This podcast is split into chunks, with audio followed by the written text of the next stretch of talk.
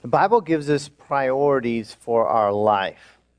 God's Word teaches us how we're to live according to God's priorities. And when our priorities are in order according to God's Word, then all the rest of our life fits into place. And so in this current message series, we're looking at four priorities for life, four of God's top priorities. We started with the top priority of loving God. Our relationship with God is our most important priority. And currently, we're looking at our second priority of loving the Word of God, loving God's Word, the revelation that God has given to us about Himself. It has it written down for us to read. And today we're going to be talking about loving the truth of God's Word. Now, sometimes we use these words interchangeably and don't really think about it. We talk about the Bible. That's a fine name. We talk about Scripture, and we talk about God's Word. They're all synonymous, but I like God's Word or the Word of God because it says that what we have in this book that we have is actually the Word of God. It's actually been inspired by God. It's written down. It's God's revelation to us about Himself. And as such, it contains or is God's truth. It is the truth of God. I can say unequivocally that God's Word is 100% true. There is no error in the Word of God, and no other book can make the same claim. The Bible itself makes the claim in Psalm 119, verse 160. I'd encourage you to pull out the white page in the middle of your bulletin. It has the outline of the message here, as well as the verses written out. It has a study guide on the back, some further questions that you can dig in a little deeper in your life group or by yourself. Psalm 119, 160 says, All your words are true. All your righteous laws are eternal. There's two words repeated there, or one word repeated twice. It's all. Circle the word all. All of God's word is true. That means every last word contained in God's word is true. We don't have to look at this. I wonder if this is true, and this sounds good to me, and so this must be true, but I don't like what this says, so that's not true. All of God's word is true. God's word, which is his righteous laws are eternal. That's incredible, isn't it? The truth of God's word is going to last forever. What's true today has been true in the past and is true forever and ever. The truth never stops being true. Now, what kind of truth are we talking about? Well, the dictionary defines truth as the thing that corresponds to fact or reality. What is true is something that corresponds to fact or reality. And so truth corresponds with reality, the way things really are. There is a reality. We come to this with the assumption, with the, uh, with the assumption that, that there is a reality that can be known. And truth corresponds with that reality. Truth is therefore absolute. What is true for me is true for you as well. Because truth corresponds to reality. Truth exists in the physical realm, in the realm of mathematics. 2 plus 2, it's not 5. It's not 6. It's not 3. It's 4. 2 plus 2 is 4. It's true for me. It's true for my kids. They've learned that. We've taught them well. And it's true for everyone at all times. The same is true, the law of gravity. It's true for everyone at all times. It's true whether you believe it or not. If you stumble on the top of stairs, the law of gravity will make sure that you meet the bottom of the stairs. You're not going to fly up. You're going to go down because of the law of gravity. It's true whether you believe it or not. It's true across all the face of this planet. The truth of God's Word is a spiritual truth but it's an absolute truth as well. And so the truth of God's word corresponds to a spiritual reality. It corresponds to the reality of God Himself. God has revealed information about Himself in His Word, and that information that He has revealed is true. It corresponds exactly to the reality of who God is and what He is like. The truth of God's word is also an exclusive truth. Jesus said in John 14, 6, He said, I am the way and the truth and the life. Notice Jesus said, I'm the truth. And then he said, No one comes to the Father except through me. In other words, no one can come to God by any other religion. It's not possible. It's only through Jesus Christ. Now, does that make people happy? It doesn't make people happy, does it? They think it's not fair. Who are you to say that Jesus is the only way? Well, Jesus himself said it. I, I didn't say it. I'm just reading what Jesus said. I'm reading what God's word has to say. And so our culture, because they don't like these exclusive claims of the word of God, they've come up with something which is called relative truth. And relative truth says that one thing can be true for me, and another thing can be true for you. You can believe that, I can believe that, and hey, we'll just get along. Everything will be hunky dory, even though our beliefs are completely contradictory. And so they say, you can believe in Jesus, I can believe in Allah. You can believe in Jesus, I can believe in Buddha, or whatever. And each one of us can find our own way to God. Well, to put it bluntly, that kind of talk makes no sense at all. Because God is real, He has a reality, and He has shown us the way to Himself. And so He can't be the God of the Bible and the God of the Quran at the same time because they're described as different gods. They're very different. And so the truth of spiritual laws is just as real as the truth of physical laws.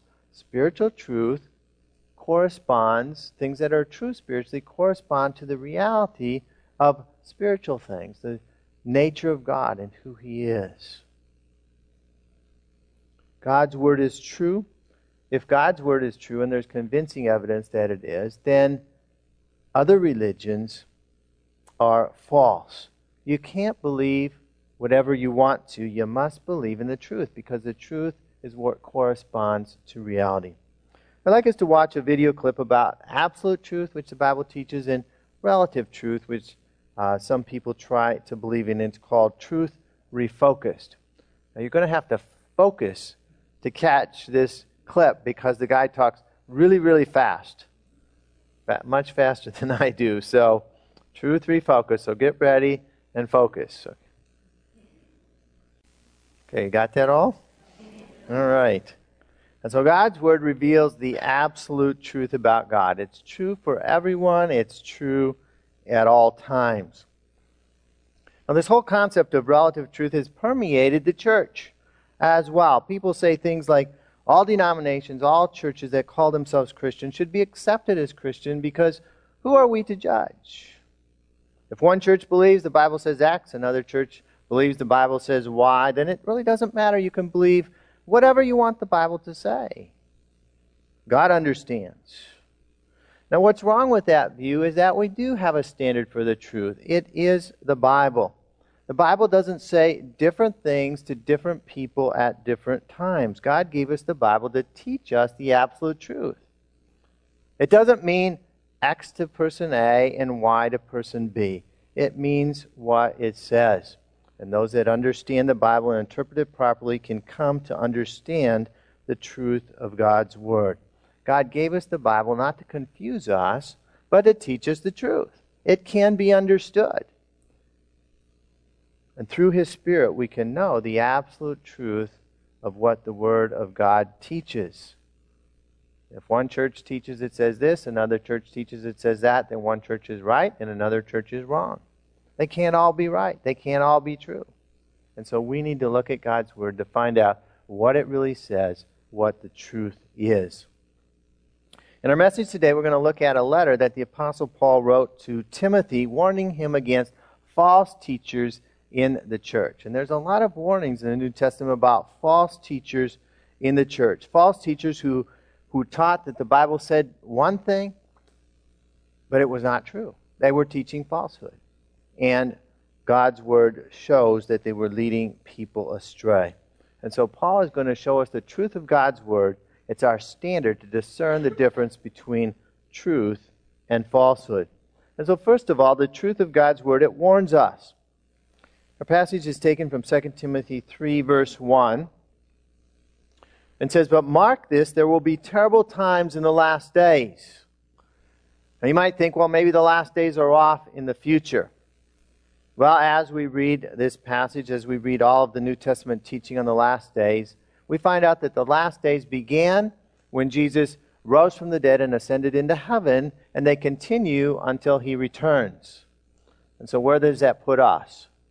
Smack dab in the middle of the last days. In fact, the listeners or readers of Paul's letter of 2 Timothy, including Timothy himself, were in the last days. It's been lasting for 2,000 plus years and it's going to last until Jesus returns again. And we don't know when that's going to be. If anybody tells you they know when Jesus is going to return, as a false teacher, God's word says you can't know when he's going to return. During these last days, there's going to be terrible or difficult times. Jesus warned us about difficult times that were going to come in the last days. He talked of disasters, of earthquakes, of uh, storms, all marking the last, uh, the last days. But the terrible times that Paul here is warning us about have to do with people. People who do not live by God's truth, people who promote false teaching, people who promote things that are contrary to what the Word of God teaches. And so the truth of God's Word warns, warns against, and I'll classify these as selfish people. And so in the last days, in these terrible times of the last days, it says that people will be lovers of themselves. That's the first characteristic. They'll be lovers of money. They'll be boastful, proud, abusive, disobedient to their parents, ungrateful, unholy, without love, unforgiving, slanderous, without self control, brutal, not lovers of the good, treacherous, rash, conceited, lovers of pleasure rather than lovers of God. Count those up 18 characteristics of people who do not accept the truth of God's word. Seems to me that 18 comes from three sixes 666, the number of man. Self centered man. It's all about me. People who are lovers of themselves, selfish, self centered. Lately, what's the classic example? Classic example has to do with smartphones. It may be any place. What's it all about? That's about my selfie. Okay? It's all about me. I could be anywhere and I take a selfie and it's all about me and I send it to all my friends. Look at me. Self centered lovers of themselves. And now you'll never take another selfie, right? a selfish person is a greedy person. He's a lover of money.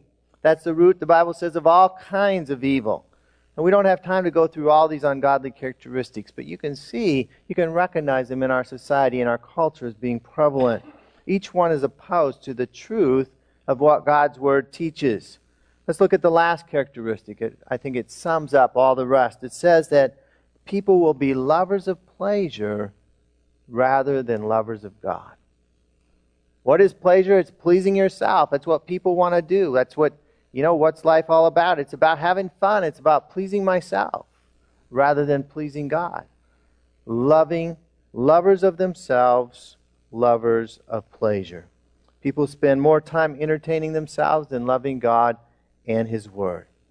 These kind of people create churches that cater to what people want, how they want to be entertained, rather than focusing on the truth that God requires in worship. So, what should our response be to those kind of people? Well, God's word says, stay away from those who oppose the truth.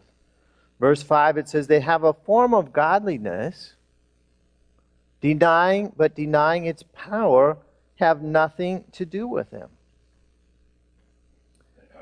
And so the people that Paul is talking about here, the people he's warning Timothy against, are not people who say, I'm an atheist, I want nothing to do with God. These are people who have a form of godliness. In other words, they give an outward appearance of being a Christian, outward appearance of being a believer, but they deny the power of the Holy Spirit. They deny the power of God to work miracles today. They deny the power of God to change lives. And God's word warns us to have nothing to do with them. And so, what's the main issue with these kinds of people? Verse 7 and 8. It says, always learning, but never able to acknowledge what? The truth.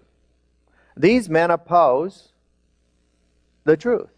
Men of depraved minds who, as far as the faith is concerned, are rejected. And so they appear to have knowledge. They appear to understand the truth of God's word, but in, in fact, they are actually opposing the truth of God's word.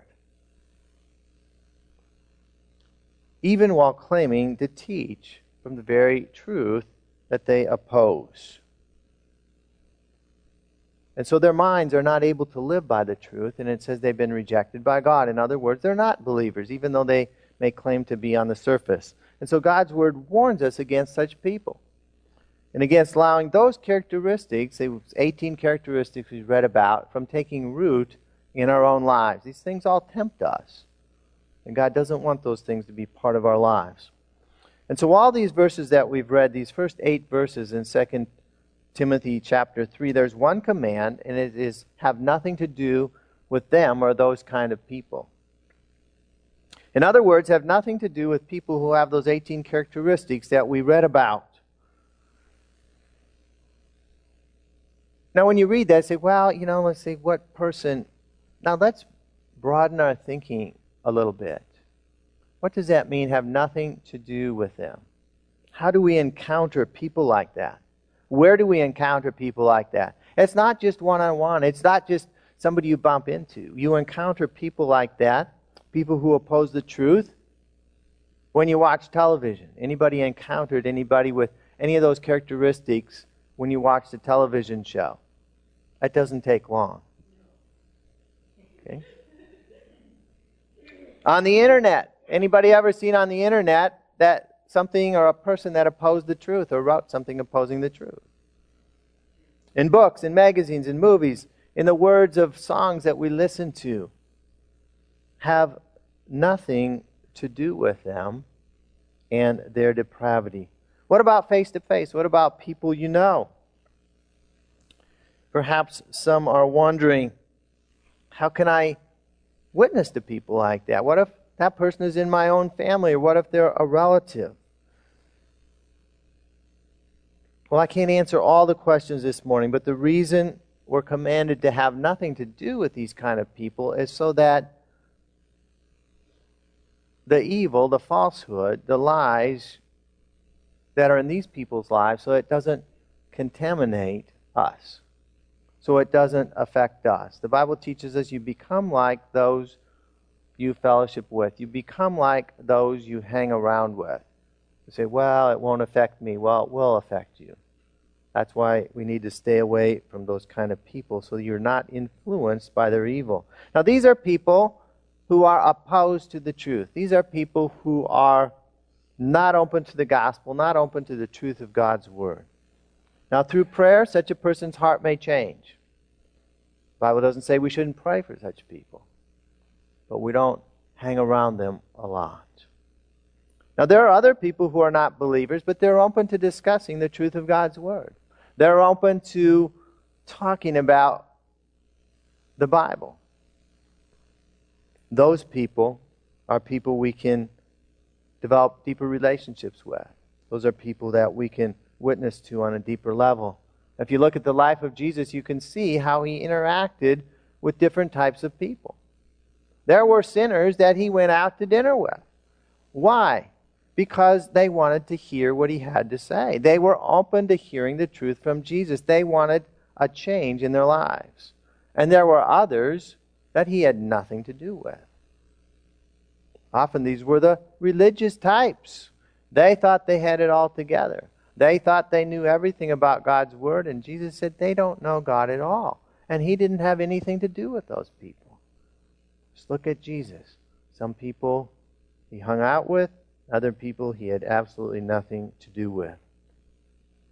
And so the truth of God's Word warns us about who we keep company with, both in person and via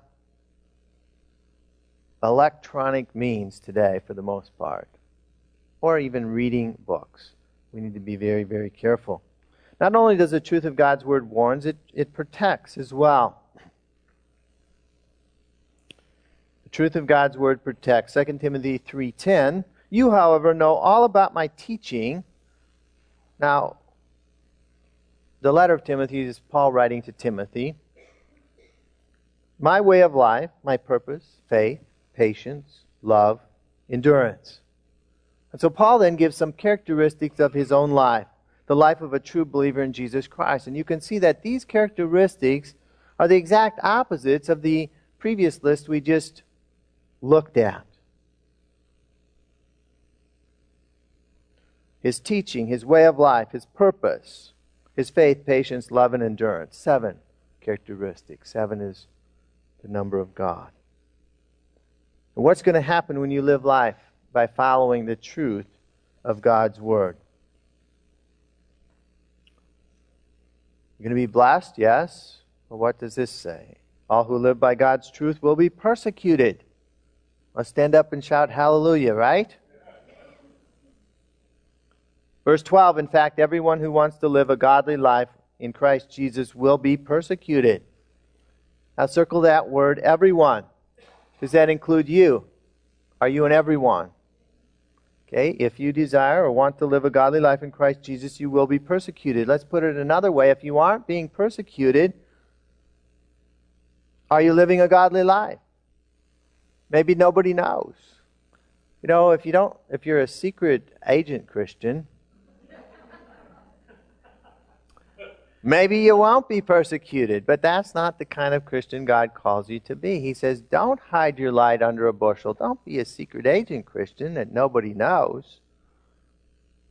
Let your light shine so that the world knows. And if you let that happen, you're going to be persecuted. Now, why would those who live a godly life, why would they be persecuted? Because they're living by the truth of God's word. And they're going to be persecuted by those who live according to according to falsehood, according to lies. And so the false believers that we talked about uh, hate true believers. They're going to take advantage of them. They're going to persecute them whenever they get the chance. But the good news is that God rescues those who stand for the truth. I turn the verses around a little bit, but Paul in verse 11 is going on from verse 10, talking about the characteristics of his life and he talked about his faith, patience, love, and endurance. And then he says his persecutions and sufferings. Those were characteristics of Paul's life. What kind of things happened to me in Antioch, Iconium, and Lystra? The persecutions I endured. And yet, the Lord rescued me from all of them. The Lord rescued him.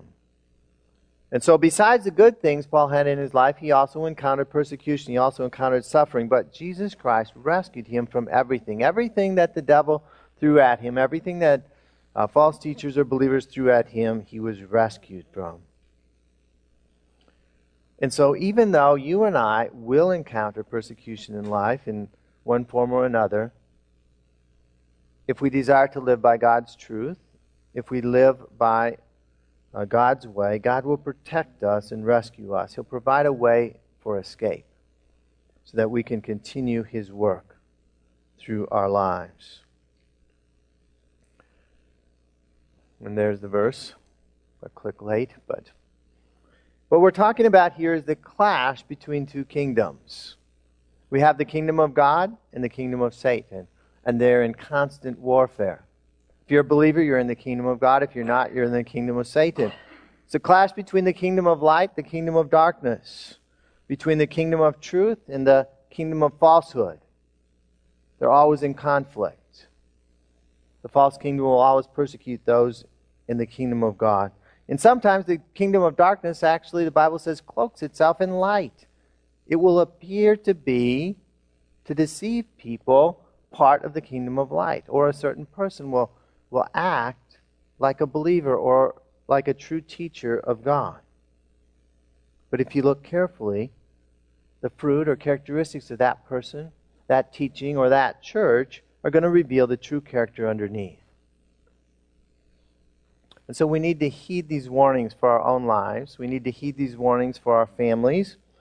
And we must warn others who are being led astray from the truth of God's Word. And the only way we can live in that protection, the protection of God's Word, is if we know God's Word, if we study it for ourselves, if we listen to teaching that is true, that is from God's Word, and we boldly tell others of that truth. God wants each of us to be sharing God's Word with others daily. And just as all the blessings of technology we have can be used by the kingdom of falsehood, with their views disseminated across the internet and every other way, so we can spread the truth of God's word in the same way. But you can do that through your conversations you have face to face with friends, co-workers, neighbors. You can do it through emails. You can do it through Facebook posts. You know, you can spread the truth of God's Word through a Facebook post. You can post a verse. You can post something that God has showed you through the church family, through a message. Why not tell others about something you've learned? Don't cover it up. We talk about everything else on our Facebook, right? Few people said yes. Yes, you do. I know. Why not talk about the truth of God's Word? Ask God to help you to share His truth courageously. Now, if you start posting the truth about God's Word on your Facebook, you might get a little persecution. In a comment here or there. Is that going to be the worst thing in the world? No. It means you're doing something good. You're doing something right. If you're doing something good, doing something right, you're going to get a little pushback. You don't want to be obnoxious about it, but God will help you to draw the line correctly. So ask God to help you to share His truth courageously. Not only does God's Word protect, it also equips. The truth of God's Word equips us. Verse 14, Paul says to Timothy, As for you, continue in what you have learned and have become convinced of, because you know those from whom you learned it. And so this verse is saying that the character of those who teach God's Word is just as important as the truth of God's Word. And so when you hear somebody say, you know, it really doesn't matter what I've done, it doesn't matter what I do in my private life, it just matters what, uh, you know, I say, what I tell you to do, watch out. That's a red flag. There's something wrong with that person uh, most likely they're a false teacher. You can't trust the teaching of somebody whose life has the characteristic of a false teacher. And so God's Word equips the believer, first of all, because faith in God's Word saves. Verse 15 it says, How from infancy you've known the Holy Scriptures, which are able to make you wise for salvation through faith in Jesus Christ. Now we learn elsewhere that Timothy had been raised by a godly grandmother, a godly mother, He'd been raised knowing the Scripture. They taught him the truth of the Bible from little on. And this verse tells us that the truth of God's Word combined with faith in Jesus Christ is able to bring a person to salvation. And that's really the first step to knowing uh, the truth of Jesus Christ. Being saved from sin and falsehood is that very first step to walking in the truth of God's Word. But next, God's Word equips us for good works. Verse 16 and 17, a very well known pair of verses, a good one to memorize. It says, all, God, all Scripture, which is God's Word, is God breathed and is useful for teaching, for rebuking, for correcting, and training in righteousness, so that the man of God may be thoroughly equipped for every good work. Now we're back to the word all again, aren't we? Underline that phrase, all Scripture all Scripture, all of God's Word, not just part of it, not just some of it, not just the part I like, not just the part that's not controversial, but all of Scripture, all of God's Word is God breathed. It's inspired by God. It means that God directed the men writing it so that His truth was conveyed to us accurately, a truth that can be known. So don't listen to people who say, oh, there's so many translations. You can't know what God's Word means. Yes, you can. When we have the original Greek and Hebrew texts, we can know what God's Word says. God is the author of His Word, and all of the Bible is useful for teaching, for training, not just part of it, all of it. And we like those aspects. I want to be taught, I want to be trained. The Bible is also useful for rebuking and correcting. How many people like to be rebuked and corrected? Okay, there's three of us.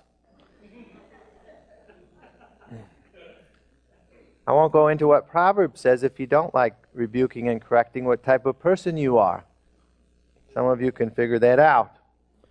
We need to be rebuked and corrected when our thinking is contrary to the truth of God's word. And there's aspects of our every one of our thinking that is not 100% in keeping with God's word. And so we need a little correction. We need a little rebuking from time to time so that our thinking and our actions in our life get in line with the absolute truth of God's word.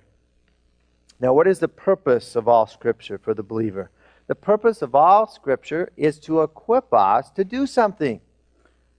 To equip the man of God, to equip the women of, woman of God for every good work. Good work is what God has planned for you to do for your life before the creation of the world. God thought you up before the world began. He knew He was going to create you, and He created something for you to do. You're not just to wander and meander through life aimlessly, you have work to do. As long as you're alive, as long as you're breathing, God has something for you to do. And it's good work. It's not bad work, it's good work. And the Word of God is there to equip you to do the good work you were created to do. Now, can God fulfill His purpose for your life without His Word? And I believe the answer is absolutely not. It's only through knowing, understanding, and following God's Word that we can do the good works that God has planned us, planned for us to do. And so God's Word equips us to share the truth of His Word with other people, uh, which will ultimately lead them to salvation and to understanding God's word and being equipped to share his truth with yet others. And so the cycle goes on and on. And so, as believers, we must be convinced of the absolute truth of God's word. It's a truth for us, it's the truth for our nation, it's the truth for the peoples of every nation on the planet. We don't have one truth, and the people in Africa or the people in the Middle East have another truth. It is God's absolute truth for everyone, everywhere, at all times. And for those who have not yet heard the truth of God's word, it is our task, it is part of our good work to do everything we can to send that truth, the truth of God's word, to them. To send the truth of God's word to every corner of the globe. And we do that through missions and many other ways. We need to heed the warnings of God's word concerning those who oppose the truth. Those who oppose the truth will persecute us if we let God's truth uh, be shared through our lives. But God will protect us from those attacks. And finally, the truth of God's word equips us to do good work, the good work that God has created us to do. So let's learn and love the truth of God's word so that we can spread it to our world. Now, today, if you're not sure that you know Jesus, who said he was the way, the truth, and the life, he said that no one comes to the Father except through him. And so, Jesus is the only way to have a relationship with God. Jesus is the only way to have eternal life that is going to last forever when one day you pass on. He is the only way. If you're not sure you have a relationship with Him, if you're not sure that He is your Lord and Savior, we're going to pray a simple prayer right now. And in that prayer, we're going to admit that we've sinned. And that sin has separated us from a holy God. We're going to believe that Jesus Christ died on the cross, that our sins might be forgiven, and that through faith in Him we can have a relationship with God. And finally, we're going to commit ourselves to believing in Jesus Christ and following His word all the days of our lives. So let's bow our heads right now. I'd like to encourage you to join with me in praying this prayer if you're not sure that you know Jesus Christ. Say, Father, today I thank you for your word. And I acknowledge that I've sinned. I've done wrong things. I admit it. Things that are contrary to the truth of your word, things that your word says that are wrong.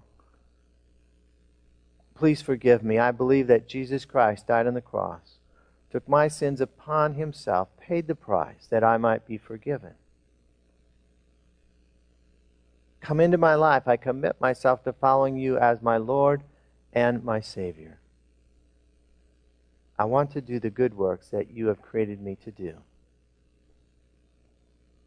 In Jesus' name. And for those of us who are believers, let's pray that God would help us to love the truth of His Word in even greater degree. Father, we thank you for the absolute truth of your Word. We thank you that your Word applies to everyone at all times in every place. Help us, God, to take a stand for the truth of your word against the relative, relativistic truth around us in our society and culture. We thank you, God, for warning us about the characteristics of those who oppose your truth.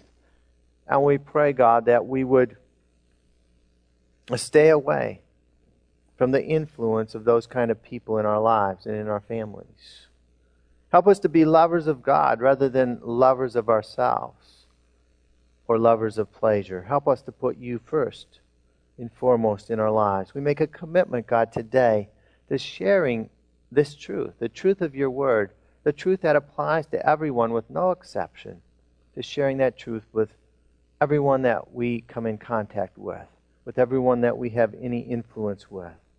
And God, we thank you that you're going to protect us, you're going to rescue us from the persecution that's going to come our way as we share your truth.